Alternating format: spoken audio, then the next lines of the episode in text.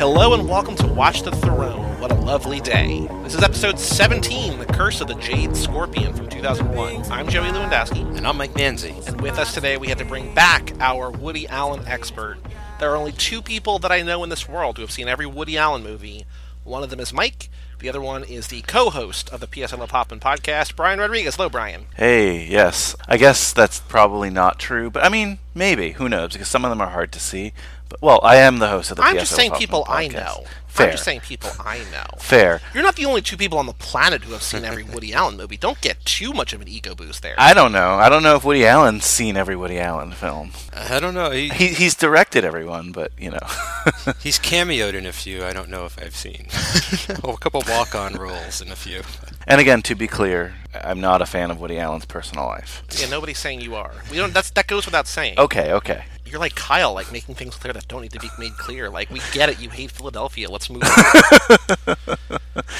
Oh man. I appreciate the fact that you signed up for both Woody Allen movies for a grand total of probably 15 minutes of Charlie's screen time. I am troubled by the fact that you signed up for two of my least, my three least favorite movies so far out of 17.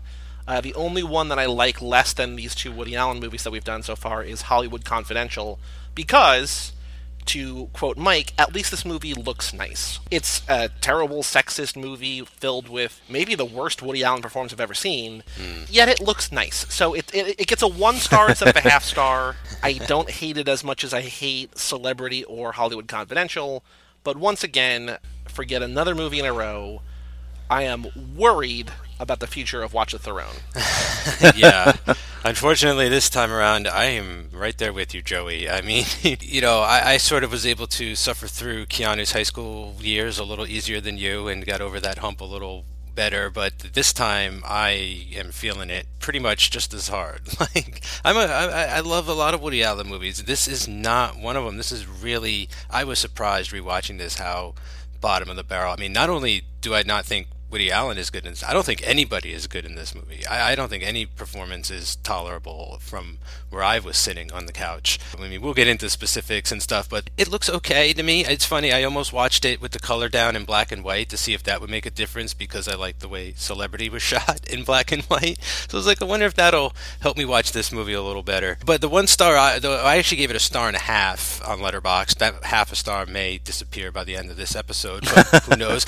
But I gave it that. Ha- uh, that star for the premise that they waste, which we'll get into a little more, which is the the hypnotized cat burglar plot that they totally avoid uh, for the most part. Well, not only do they waste a premise, they also waste a really interesting Charlize Theron performance. The idea of her as like a noir bad guy, maybe? I'm still mm-hmm. unclear on what exactly her role is in this movie, other than just to be a pretty woman that Woody Allen fawns over and she flirts back with him. I love her in this time period with this accent, with this demeanor, and yet every time she's on screen, she's basically yelling at Woody Allen, "Hey, get in my pants!" And I'm like, "Oh, this is all terrible." She looks great doing it, though. Yeah, she's always been period right as far as I'm concerned. Like she can play period pieces. I feel like she fits into the past just as well as the present or the future when we get to sci-fi. That, yeah, hundred percent. I mean, like I just love the way she, and I don't mean this like oh because she's hot. I mean it like as an ex- aesthetic. Her in that like white dress thing, smoking that cigarette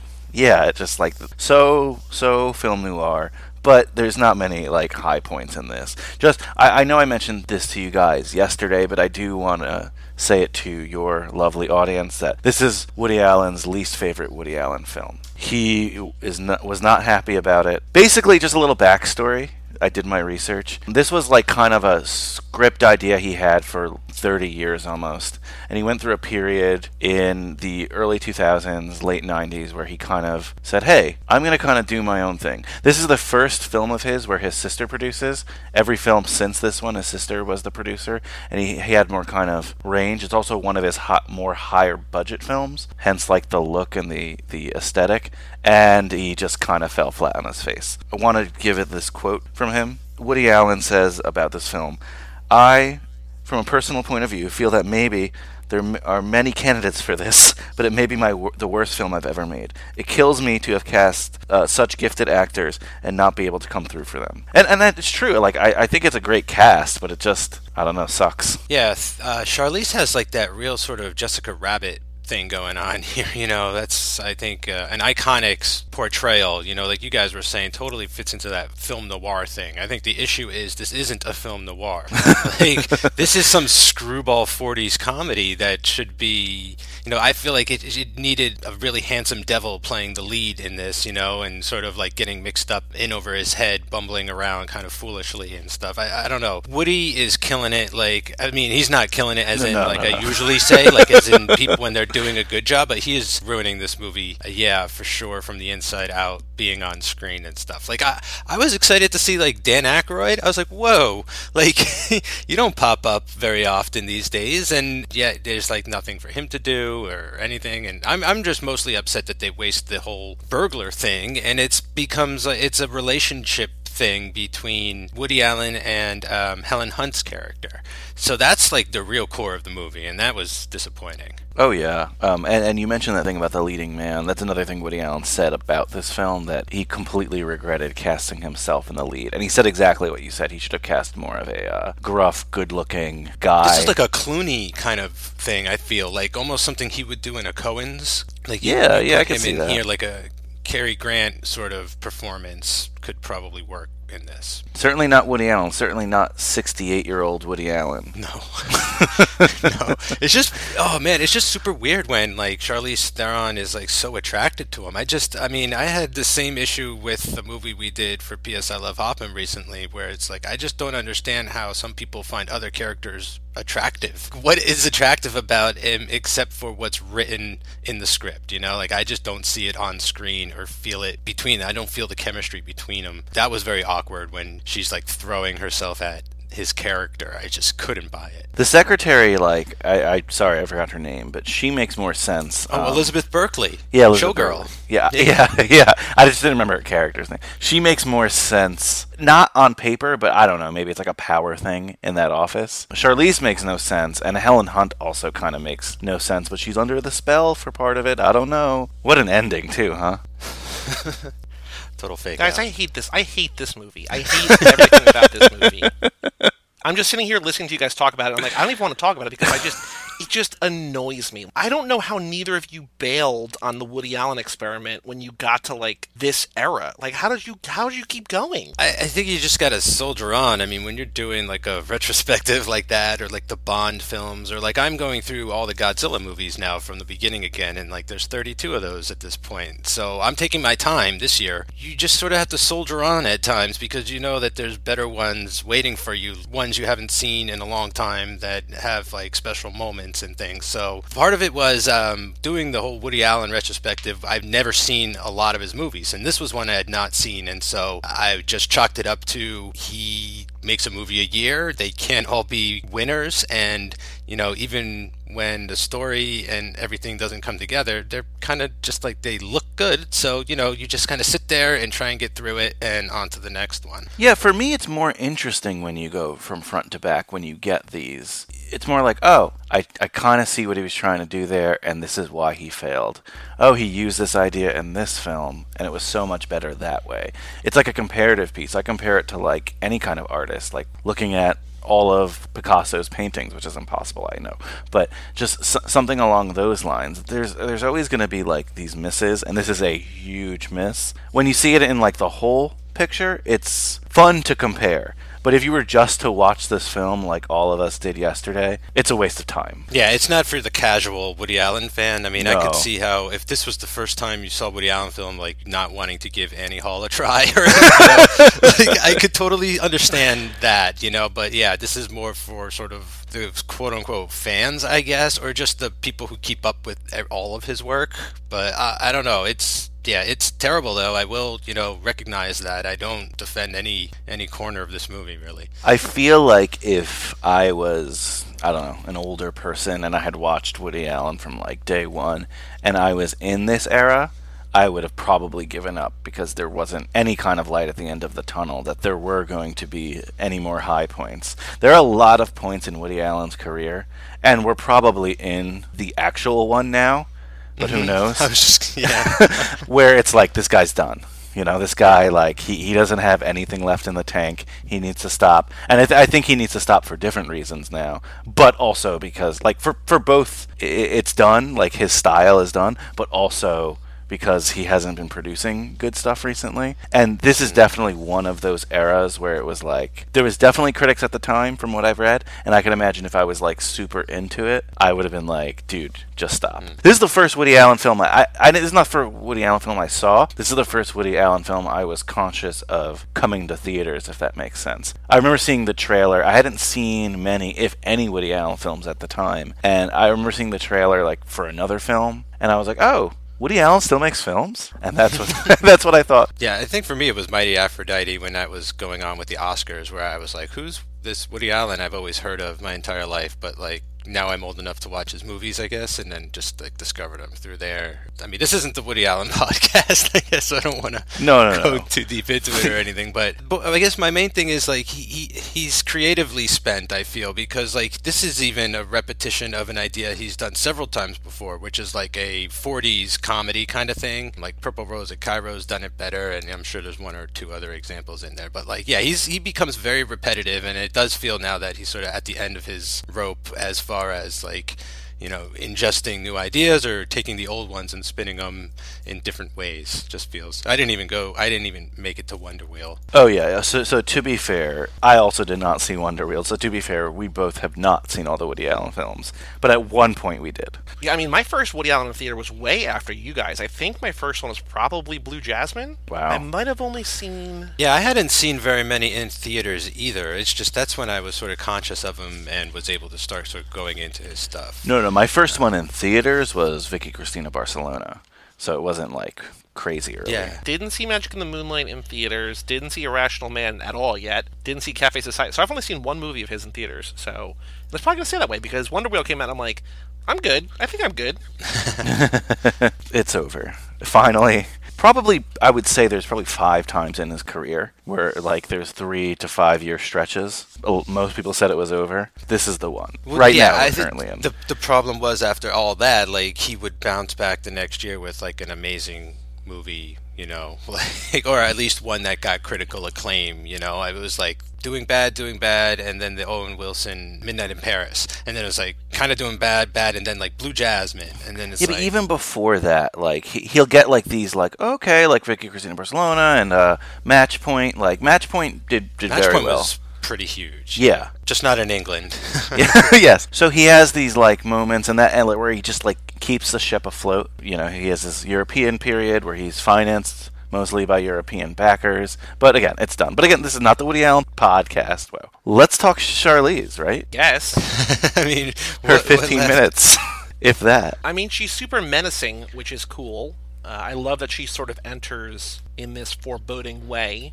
But then, like, I really couldn't even follow what she was doing because there was such a heavy flirtatiousness between her and Woody, and it just made hmm. me sick. I was just like, I don't want to see this. We talk about, sort of lovingly, about how David Lynch casts all these young girls to be in his things because he wants to have, like, he has crushes on them. Like, supposedly Mädchen Amick and a bunch of people from the original Twin Peaks you know the new girl that follows him around in in the new in the return you know it's these really pretty young actresses that he sort of surrounds himself with he doesn't have this like history of creepiness as far as we know and please let us keep it that way but here we know that woody allen's kind of creepy and like for him to be this incredibly old guy in real life, nothing he can do about that.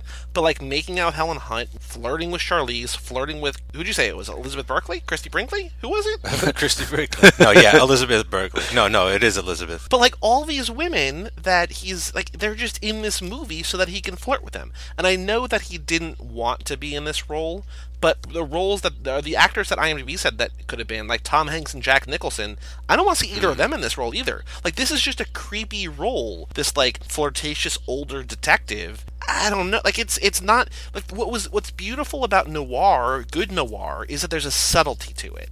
That there's like this undercharge, like there's this charge, this sexual charge, this like undercurrent. And here, Charlize comes in as like the femme fatale, which is cool, but like you don't give it back to her. Like you sort of like play it cool, and he's just like, "Hey, I'll be back to have sex with you tonight." Like it's just it's just like he just says it.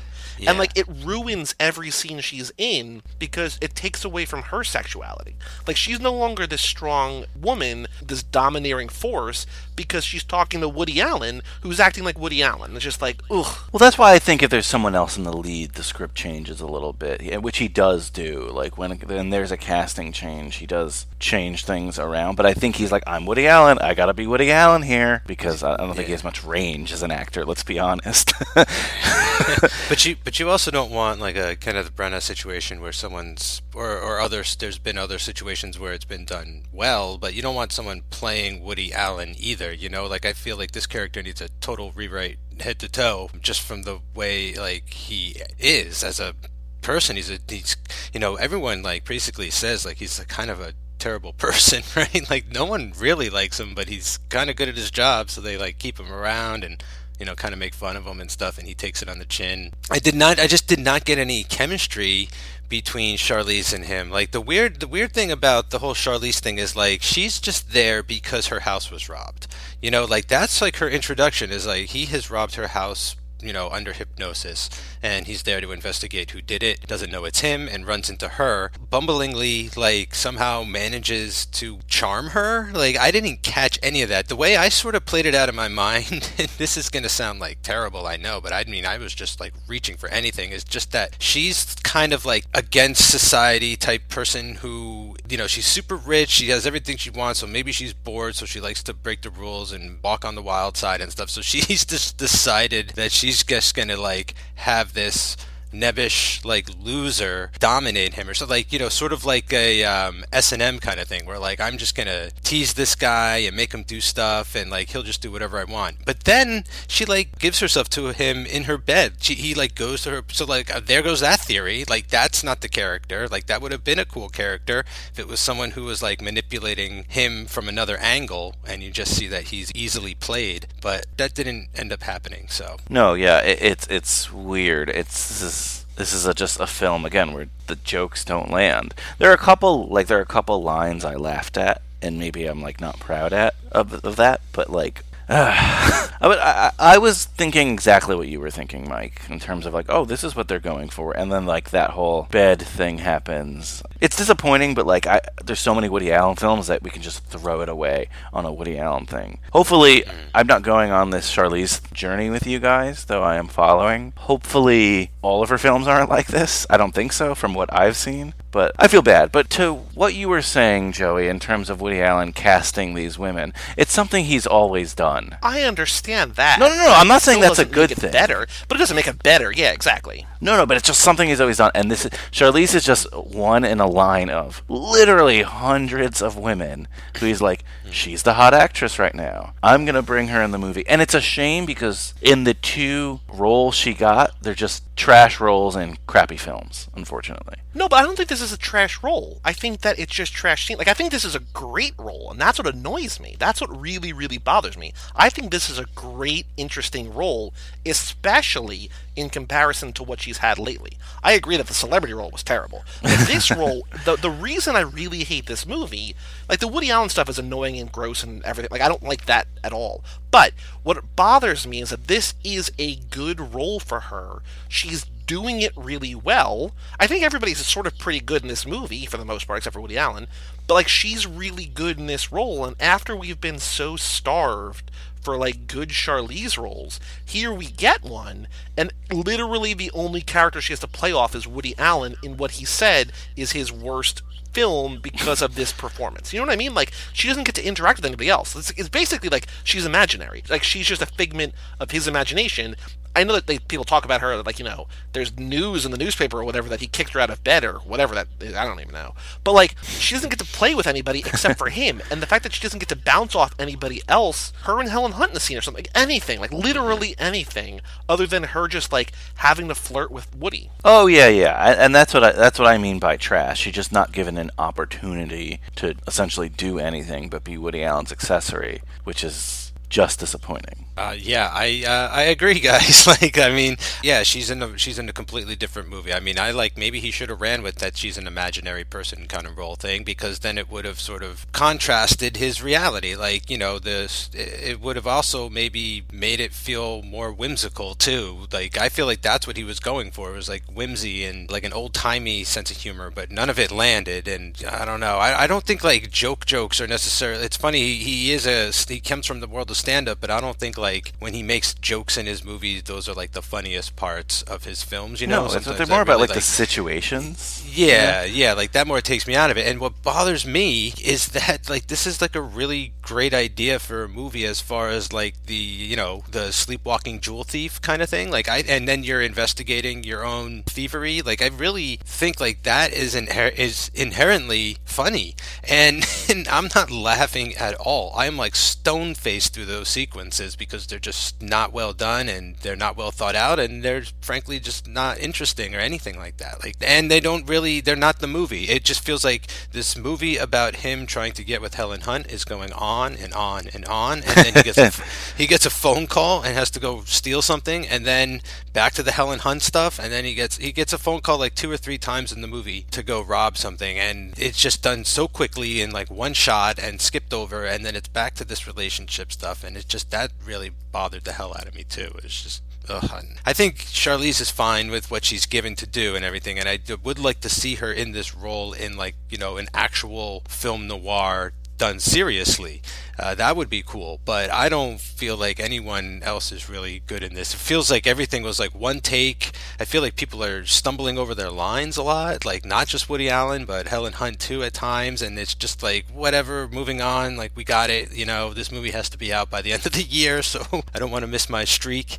Let's just cut and moving on. I was just gonna say that um, this is also his most expensive movie ever at least to date. I don't know. I mean, wow. at least to the point this came out. This cost.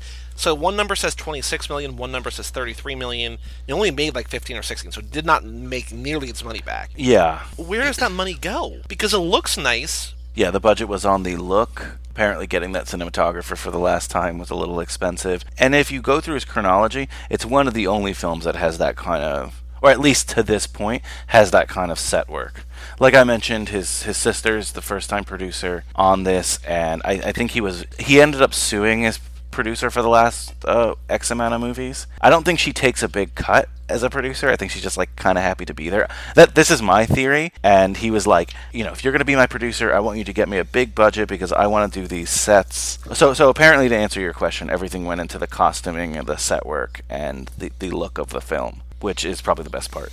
you know? I mean, it's funny. Like that's a lot of money for Woody Allen, but that's still not very much money to make like a major motion picture with no, no know, this caliber of actors and stuff like that.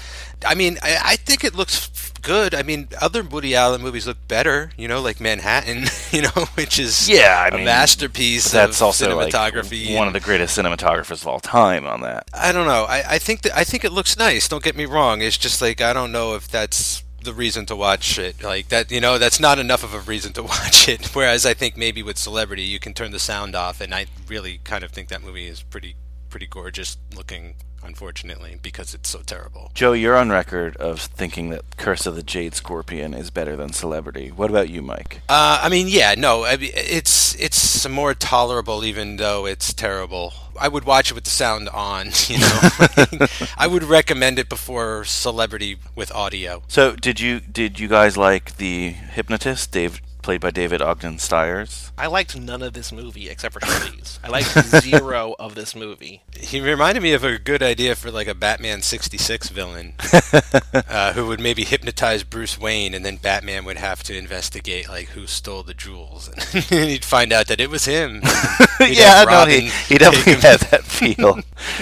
like like his facial hair kind of looked painted on. I mean, I think maybe that was aesthetic, but even when he wasn't like hypnotizing, when they showed like the cut scenes of him just like on the phone, he still was had that look. So I don't know, Mike. You might remember we a movie we've discussed. That's not, that's not officially out yet. Better Off Dead. He's the dad in Better Off Dead, which I didn't ah. recognize, but I heard the voice and I'm like, that voice sounds familiar. And then I looked him up. I remember, yeah, the dad's voice in that sounds very good. Like I was like, this guy does like cartoons or something, but Yeah, I don't and think he- he ever did. No, he is. He's a big Oh, cartoon guy. Yeah, guys, I found something. A quote on uh, Woody Allen said about Charlize in this film. Would you like to hear it? Yeah, Charlize Theron has screen humidity. Woody Allen Screen- said to the Voyager press collection. Already makes me want to vomit. screen humidity. Wait, like humidity? guy. What does Yeah. that even mean? I don't know. He's. Now I'm like, what? I'm Wait, was that the full quote? yes, that's just the quote. That, I mean, that's the only quote that was found. here. terrible.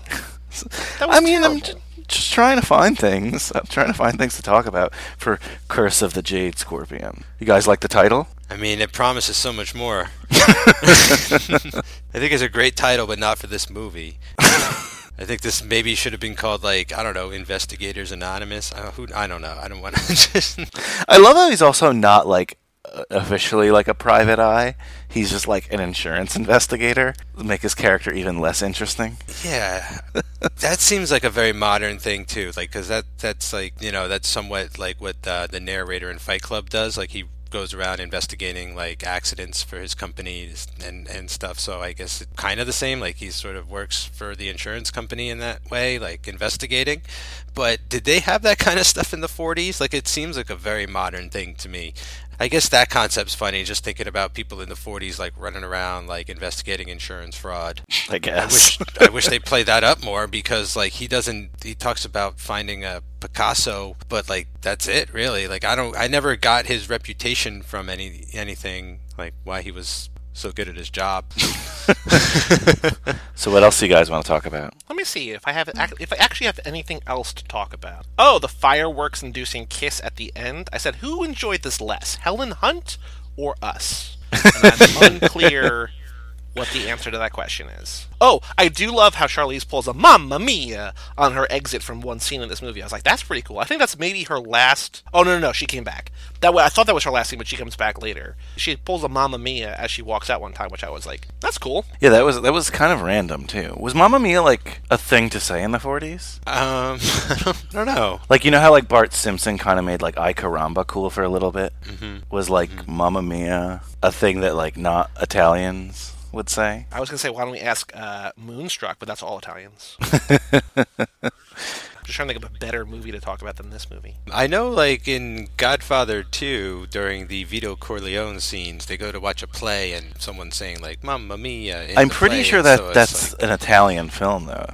is it not? It's an Italian. It's an Italian play that they're watching, yes, but it is New York City, and it kind of maybe it, it sort of caught on, and Anglo people started saying "Mamma Mia" uptown and stuff. Who knows? um, maybe Brian. Maybe we'll get into it more, and this is a sneak preview. But when we do Godfather three for Third Time's a Charm, maybe we'll get deep into the lore of that and figure out the origins of Mamma Mia. That's a film with lore.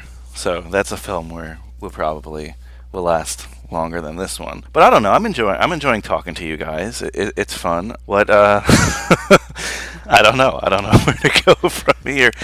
This movie is not good, and it's one of the not the worst films I've ever seen, but certainly one of the worst Woody Allen films I've ever seen, and it's very uh, also forgettable. Do you have a favorite Woody Allen?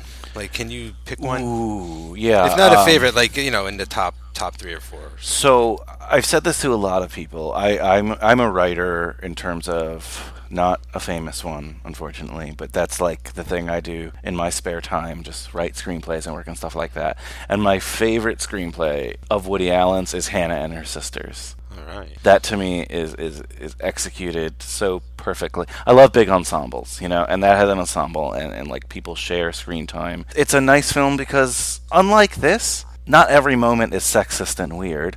The women talk to each other and the relationship between the sisters to me is one of my favorite relationships on screen like ever. I, I love the relationship between the sisters in that film, and I could passionately talk about Hannah and her sisters for probably three hours. Yeah, that isn't, and that's not one that like he wrote to service himself either. I feel like he Absolutely not, know, and he's yeah. in Hannah and her sisters, but he's definitely Yeah. not the main character. Yeah, and he's not like a shining star. You know what I'm saying? Like he doesn't portray himself as like a great guy either. Like he's got flaws and everything. So like, yeah, that's a that's a great pick. Yeah, and he's like nobody who kind of wants to be around him. He's kind of a loser in the film. Eventually, like he's got, he gets like a nice little like love arc, but that one kind of makes sense because they're two they're two like broken people. Him and the great ha- Dianne Wiest. Parenthood, Dianne Wiest, mother-in-law to Keanu in that movie. Mm, good to know. In terms of other Woody Allen films, I like if we're gonna go through all of them. I don't know. I like you know I like obviously Annie Hall and and uh, Manhattan. Manhattan Manhattan I love, but it's hard to. I've recommended Manhattan for people who want to get into Woody Allen, and they always say the same thing like great film. Very creepy that he dates an underage girl. So that Oh, doesn't yeah. help. Yeah. no, I would say if you want to laugh, my one of his funniest movies is Zelig, which is like a mockumentary. It's sort of like, and that's way before those became sort of in vogue. yeah, but certainly one. That's one of, in my opinion, one of the best mockumentaries ever made. hmm Yeah, it's a hilarious movie. It's one of his best movies, and and it's just a great, yeah, uh, example of that type of film. I recommend Zelig instead of this. What do you think of Manhattan Murder Mystery? I have to rewatch it. I can't recall from I I did my rewatch in like 2013, I think it was. So like that was it before that we long Joe- ago? I, it was like 13 or 14. It was before we did Cage Club. So I am a little rusty. Well, when we did on- Cage Club, we had no time to do anything else. So yeah, mhm. yeah, and that's sort of also around the time where I've been keeping detailed notes of like everything I've been watching. So uh, it's not on any of those lists that I've seen that I went back and looked at before the show. So I th- it's got to be at least like 2013 or something like that. Manhattan Murder Mystery is, is a pretty good film. That's like uh, what's her name, um, Diane Keaton's like comeback with him. It's like a modern murder mystery kind of thing that that really works. And he that was followed by Bullets Over Broadway, which is a really good period piece film with, with Yeah. our guy Cusack in Cusack. it, and and the great Dianne Wiest. Dianne Wiest is awesome. We can talk about that. She deserves her own show. But there are a lot of forgettable Woody Allen films. This this being one of them. Released, I think we mentioned this before. We recorded released right before 9/11. So this is one of the. Did I say this already, or was this before we recorded? I don't even remember. it was before it was before we recorded. Okay, yeah. So this was released in August of 2001. Obviously, 9/11 happened. Didn't help this film, but that really doesn't probably didn't matter for this one. Um, but this is one of the only times he notoriously boycotts the Oscars because he doesn't believe in award shows. Even when he wins, he doesn't come and collect his awards. I don't know who does, but he did show up to the subsequent Oscars for a really, really great to introduce a really, really great like New York film montage put together by uh, Nora Ephron. Like if you want to watch something of Woody Allen's that's not a film, uh, it's a really cool speech. And then again, the film's not his, but he just introduces this Nora Ephron clip, and it's got all the great like New York films to that time, like cut with this beautiful thing. It's actually pretty emotional for you know. I'm a New York guy. I love New York cinema, and it, it's just something great to watch. Definitely better than this film. You want to move on to the game, which I can't believe that we're going to play this game for this stupid, stupid movie. But the new game, Brian, is pitch a sequel. Oh my Curse of the goodness! Jade Scorpion. Pitch a sequel. so you're going to go first. We have nine different genres. It's not just randomly pitching a sequel. The good thing about this, Mike, I was thinking about this because I really don't want to play this for this movie, but we will. Nobody dies, really. Like everybody's alive. So no matter what oh, movie, yeah. like no matter what character you want to take, you can do a movie with them. So that's kind of cool. But there's no real rules, Brian. It's not like the recast game where like Mike and I put in restrictions on ourselves. The only thing is that if you get a straight to DVD genre, uh, you pretty much can only pick like one actor from this movie, actor or actress, because in theory it's a low budget movie that can't get everybody back. But okay, okay. if you're ready to perform, oh, this is good. You need to do The Curse of the Jade Scorpion 2 as though it were a horror or slasher film. Oh, Huh. That's not my genre, so that's going to be tough. Well, there's that built-in kind of mystery already, right? Ah, this is this is a tough one. I would imagine that the hypnotist who's back, it, you know, he's out of prison for some reason, and now he's really pissed. So instead of being a jewel thief, he's just, you know, hypnotizing these characters to murder each other. And it's good because we got like, you know, f- people who can be like the final girl. I'm not sure yet, but Woody Allen has to die early for sure. I'm on board. You know, he he's got to die early. Maybe in like kind of like an like an opening sequence. They say is it his word's not Madagascar. I can't remember what his trigger is. Constantinople. Yes, yes. it maybe starts with something like Helen Hunt and him are having this really good romance. Although, hold on, sorry, sorry to interrupt, but by the end of the movie, I mean, it is sort of the cliffhanger ending, but they're both de- be, uh, deprogrammed by the end of the movie, right? They're both clear, Yes, free and clear yes. the- okay. Or so we think. Oh. Okay. So we But open with this this scene. movie- Yeah, we're like, oh crap, this fucking romance again. They're in like some exotic location. They're enjoying each other's company. It's like, how would this even exist? And I'm sorry, you hear a phone ring. You just hear Madagascar. She clicks back into it, murders Woody Allen right there. And then we have this whole chain eventually leading to Charlize, of course, because she has to be in this because this is her podcast. I don't know. Maybe she she's the lead in this one somehow. Though I do want her to be a bad guy, so that's tough. I, I- you put me on the spot, guys. I'm not sure. What yeah, are your that's films? it's tough. That's part of the game. I, I feel like I'm the worst because I'm put on the spot. but that's all part of it. I mean, you could have her be in league with the hypnotist over getting the jewels back. I don't know.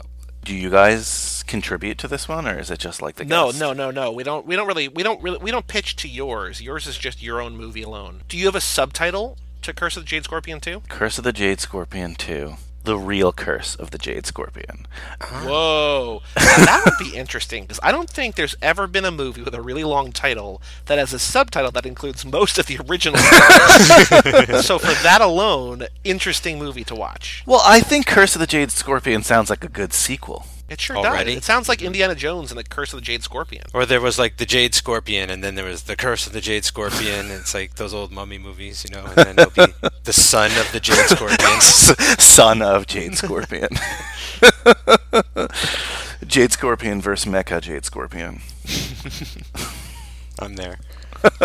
Mike goes next. Uh, again, I'm going to skip this one, Mike, because you got straight to DVD. I feel like we got straight to DVD all over, all the We time. should take that. We should take that out of the rotation. All right, here, here's a better one: sci-fi. Curse of the Jade Scorpion 2 as a sci-fi film. Yeah, it's it's a hundred years like in the future. It's like this future noir kind of thing, and uh, this guy's investigating the Jade Scorpion murders, and he comes across Charlize. Uh, her father's been killed, and they sort of like team up to solve the crimes and everything. But yeah, she has been replicated and replaced, and it turns out like as they're falling in love, she also finds out that she's not human and who she thought she was, and she's got like all of her old memories in like a this new sort of like robot killer body, and it gets like activated when a certain tone goes off, like over the radio or something, and like that's the sick, you know, that's like the trigger. It's kind of like the same thing, but like she is the secret assassin that doesn't know it, or that she's a cyborg, and the detective is falling in love with her. And at the end, she tries to self-destruct to save them both. But you know, like the mastermind shows up and doesn't let her sacrifice herself, and like it's like a real downer of an ending, and it's like a grim future, like bleak, sort of like where do we go now kind of ending. um, like maybe to a part three down the road somewhere. Well, I was going to ask, like, because you mentioned the Ca- Ca- uh, Curse of the Jade Scorpion, or the Jade Scorpion murders. Could yours be a sequel to mine, and then you would be a part Oh. three? Because that's kind could of, that's third time's a charm. You're kind of, that's that's kind of your thing. I mean, I feel like they're part of like a shared universe in a way. like they all they're all sort of like have connective tissue in like a Cloverfield way before that third Oh, one came yeah. out. Like just by title. You know, Mike, I just realized, based on what Brian said, that you should have been pitching part threes to this game. You shouldn't have been pitching sequels. You should have been like, okay, so here's my idea for part two, but then here's my idea for part three. Oh, absolutely. I, I second that, or maybe I, I third that. If that makes sense. Oh, we gotta let Mike third it. So you have to second it, and then Mike Fine. comes in. I second three. that. And I third that. There Yay. you go. Yay. Okay. I get a three. Ugh, I don't like this one either. It's Oscar bait. A straight Oh. DVD. Horror. We just did that. You know what? I'm gonna do sports movie just because I'm gonna give myself a challenge. Wow, that is It's a about challenge. competition. okay, so it's It, the it better involve the Knicks. because like I feel like this movie is like one pivot away from being a musical. Like it sort of looks like a mm-hmm. musical. It sort of That's looks like an call. old timey It should have been. Yeah, that would have been great. Oh yeah. So I don't think there's much of a challenge there because you just do something like this. And I would also love, for the record, uh, a caper musical like that. Like I don't, I'm sure that this one exists, but like uh, Hudson Hawk is kind of a, a caper, a caper musical. Oh, Hudson Hawk, yeah. In- so Hudson Hawk in- and the in Muppet ways. Caper. There's a there's a double feature for your Sunday. So okay, a sports movie sequel. By to the way, there are sports elements in this film. Now that I recall, because he does like to gamble on sports. He likes to pick his New York baseball giants. Yeah, okay, so let's see here. So this so the sequel takes place 10 years later. We are in the era of Mickey Mantle. He is on the Yankees. And Mickey Mantle Actually, when was Mickey? I want to talk about this right. Mickey Mantle rookie season. You want to take a guess, Brian? What year is rookie, uh, Mickey Mantle's rookie season? Well, it was one of DiMaggio's last years. I don't want to be wrong. Did you find it? It's 51. Fi- okay, I was going to say 50, so I would have been wrong. So he made the All Star game in his second season. He came in third in MVP voting. So he was pretty good from Wow. the beginning. Okay, so this Okay. this takes place in the off season between the 52 and 53 seasons. All right. Mickey Mantle, young All Star for the New York Yankees, goes to the detective agency and says, "Someone stole my glove." Someone stole my bat. Someone stole my uniform. Uh, Helen Hunt greets him and says, "We're right on it, sir." Woody stumbles in. 78 year old Woody at this point. 78 year old Woody Allen stumbles into the room, uh, no longer works there for the record. Uh, he just like he just has nothing else to do and nowhere else to be. You know, I guess he and Helen Hunt are still together because that's what this movie wants you to believe, the first one at least. And so she still works there, so he's just hanging around because he he's like this nebbish guy who can't do anything on his own. So he's just sort of stumbling around. Meanwhile, again, which one was it? Elizabeth Berkley or Christie Brinkley? Elizabeth Berkley. Elizabeth she is now the lead investigator. She and Helen Hunt are a dynamic duo, and they hmm. go investigate the case of the missing baseball bat, baseball glove uniform. I want to weave in a scorpion somehow. It's like oh, the that's what happens. of the babes missing stuff. oh. But it's Mickey. But no, that's what happened. So he went to Oh, his Mickey. locker, and there was only a scorpion in there. There was not like it was like a jade scorpion. There was so they had to Oh. find this guy Kinda like they a night fox. that they captured or whatever. Yeah, he left a clue, and so the movie is about Helen Hunt and Elizabeth Berkley. Is that her name? Yep. yes. Why can't I think? Why can't I remember her name? Uh, it's the story of those two trying to find the same hypnotist from the first film. In the case, the curse. Ooh, ooh. Okay, the curse of the Jade Scorpion two. The case of the Jade Scorpion. Ah, ah. Nice. that's good. I like That's that.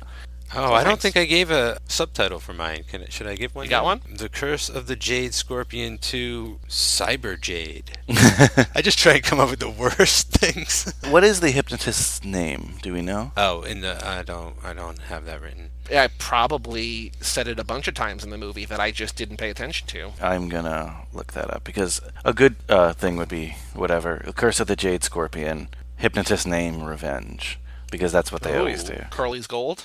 Yeah, Reven- yeah. Revenge of the Jade Scorpion. revenge of the. Yeah, that's good. I like that actually better. Return of the Jade Scorpion, Voltan. Voltan? Voltan? Revenge of Voltan, or whatever.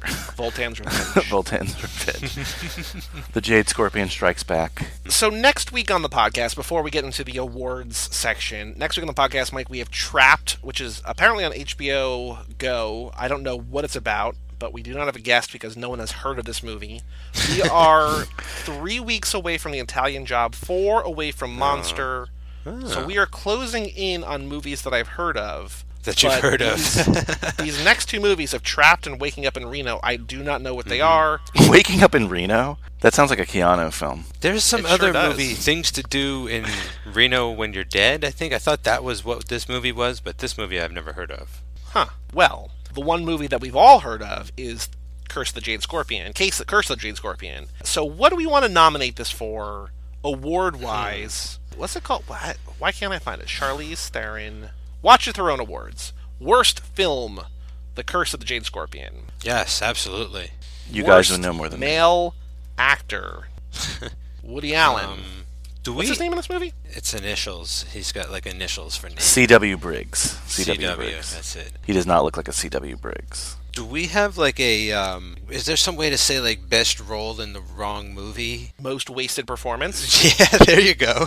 Okay.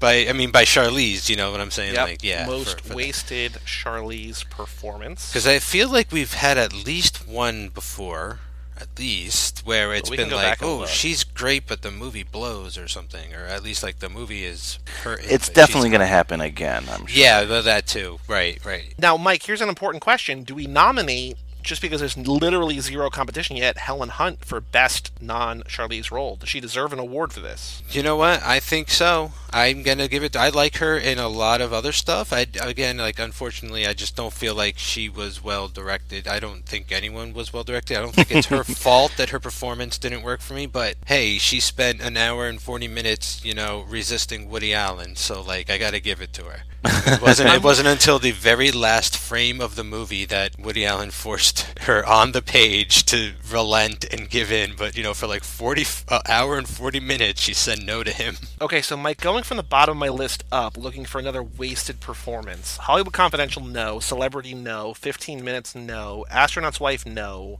Reindeer Games, no. Trial and Error, no. Sweet November, no. Two Days in the Valley, I'm going to say no only because she wouldn't have had a bigger role than that in her second movie. I don't think we can say that's a wasted Okay. performance. Okay, yeah, 'cause just because it breakout can't. role. Cider House Rules, no. Bagger No. Vance, maybe. Yeah, I think possibly right because she was so badass as like if I was born a man type of woman that would have Yeah. like been running shit. I think that's a good one. And then she just kind of vanishes for most of the movie. Men of Honor, I'm gonna say no, Hmm. just because I don't know how you fit her into that movie more, because it's about men, it's about a world that she's not really part of. Yeah, Just like we were saying, you know, about all the, all the women in that movie, like it's just not the story that they're telling. yeah. Mighty Joe Young, no. Children of the Corn, no. The Yards, no. That Thing You Do, no. Devil's Advocate, no. So okay, so we got Legend of Bagger Okay. Vance, and we got this movie for most wasted performance. Cool. I mean, you know, unfortunately we have, I mean, cool, but at least Yeah. we have like a category. Adele Invergard, I- Invergordon, Legend of Bagger Vance. Okay, That was her last name in that movie? yep. I, she didn't seem like her family was from not America. Invergordon. Well, you know, Invergordon it's, it's old time sort of- America. Nobody's Uh, from America in that. I was going to so. say, what, what do you mean, Mike? Does a last name define whether you're from America or not? no, it's just like she. There's so much like Southern pride in that movie that it didn't. I didn't recognize her name. Seems you know more sort of like Scandinavian. What do I know? I'm only half Norwegian. Don't want to call it best of the worst. Most wildly inconsistent tone. I think it's pretty consistently terrible. Uh, no, not a manic pixie dream girl. Yeah, at least it tries to be comedic the whole time and fails instead of like it's all over the place. No, you're right. It's baseline. it's constant. Should we co- uh, put this in for most sexist film? Oh, that's a good one. Yeah. And I mean, like, it sucks because I feel like he thought he could get away with a lot of it because it's like a 40s period piece, and it just feels Oh, even sure. worse that way. He's like, I'm just I'm to have it set in the 40s. That way I could get away with all my icky stuff. Was Celebrity also nominated for most sexist film? If you're going to nominate this, Absolutely. because I'm mm-hmm. going to, yeah. So, okay, so good. I'm going to nominate this as a positive for best accent voice in noir slash 1940s era. That's fair. I do love her demeanor in this and her affectation in this. Archetypal role we'll figure out at the end. Lo- worst love story. Yep. CW. Wow, I'm, I'm, I'm on a very nominated film. I'm, I'm happy about that. Yeah, that. but not for good reasons. well, most of these categories are negative that you're saying. These are mostly like Razzies. They're negative because the movies we've watched mostly have been bad. yeah, it's not that. It's not Charlize, you know. Like, uh, I mean, I feel like she's getting what she can get. You know what I mean? Like, and she's doing the best with what she's given. It's just whatever is surrounding her is. Monster was so important for her. I mean, in, in so many ways, because it just seems like so far she's obviously very talented, but that a lot of these like sexist male producers are casting her because she's a pretty lady. Yep. Mm-hmm. Yep. I am nominating best line, uh, "Mamma Mia," because I like that. I was gonna do worst line. There was one line that she said, uh, "I have a strawberry mark on my thigh to prove it," and I was like, "Ugh." Like, just what should be like a sexy line, like talking about her body, is just like because she's saying it to Woody Allen. I was like, no, no, no. Uh, song score, no dance scene. She doesn't get naked or die. She's sexy, but she doesn't get naked, which is good. Well, we don't see her nudity, but she shows her rack to Woody Allen. With yeah, but she's to the one camera. hundred percent covered in that. There's no way that she's showing Woody Allen, Oh, yeah, only no. Woody Allen, her naked body. and then, is there anybody else we want to nominate actor-wise for good or bad? We have Woody for bad, Helen Hunt for good. I think that's pretty much it. I mean, no, I don't know if anybody else is really in it enough to sort of Yeah, gain those accolades. I mean, wish Dan, Dan um, Aykroyd's in it a lot, but it's, he doesn't like. He's just like a dude, you know. He's not Yeah, I was gonna say I wish we had a, a category to nominate Aykroyd in is in like a there's where he is now category, like instead of a where are they now? But that's all I got. That's you know we got all the awards. Uh, again, you are right though, Brian. It is a very award-heavy film, a very accoladed film, just mostly for bad reasons. I really, if I didn't stress it enough, I hate this movie. I'm glad that I will never have to see it again. I'm glad that we will not have to do another Woody Allen movie for this podcast. Mike, whoever we do next, we need to make sure that if they're in a Woody Allen movie, either they're a man or they're in a good one. But like, it just, it's just terrible. Like, oh, ugh. Yeah. I don't think I'll ever go back and watch every one of his movies in order again. I'll definitely just skip around and watch the ones I know are good or I remember to yeah. be like enjoyable. You know, there's no reason to go back and torture yourself like a second time. You know, No. without knowing you're gonna. we can all say that he's a creep and he's made some really terrible movies, but that doesn't make the fact that like Annie Hall is perfect and wonderful like any less Yeah. true. If you're able to sort of separate the art from the artist, like there's movies he's made that are truly remarkable. I mean, he won. He basically wrote. We talked about this in the celebrity episode that he wrote a movie that basically single-handedly got Cate Blanchett an Oscar. I mean, she nailed the performance, but he gave her what she needed to get that award. You know what I mean? Like He does that a lot, especially for women, which is which is crazy. it's crazy to think that this guy who wrote this film and directed it, and it's very Woody Allen film, so I'm not saying it's like, oh, it's so different genre wise, has directed and written so many great roles for women that they've taken and made their own and got Oscars from. Yeah, Mira Sorvino with Mighty Aphrodite and stuff. Too. Yeah, again, the great Dianne Wiest, two two Oscars from Woody Allen films. Brian, do you have anything else to say about not about Woody Allen, but about this film in particular, in specific? Ah, guys, I really stretched myself on this one to say everything that was in my head about the Curse of the Jade Scorpion. There's so, not a lot to say. so I don't think I, there's anything more that I need to say regarding this dud of a film. So this is unfortunately your last appearance as it stands on Watch the Throne.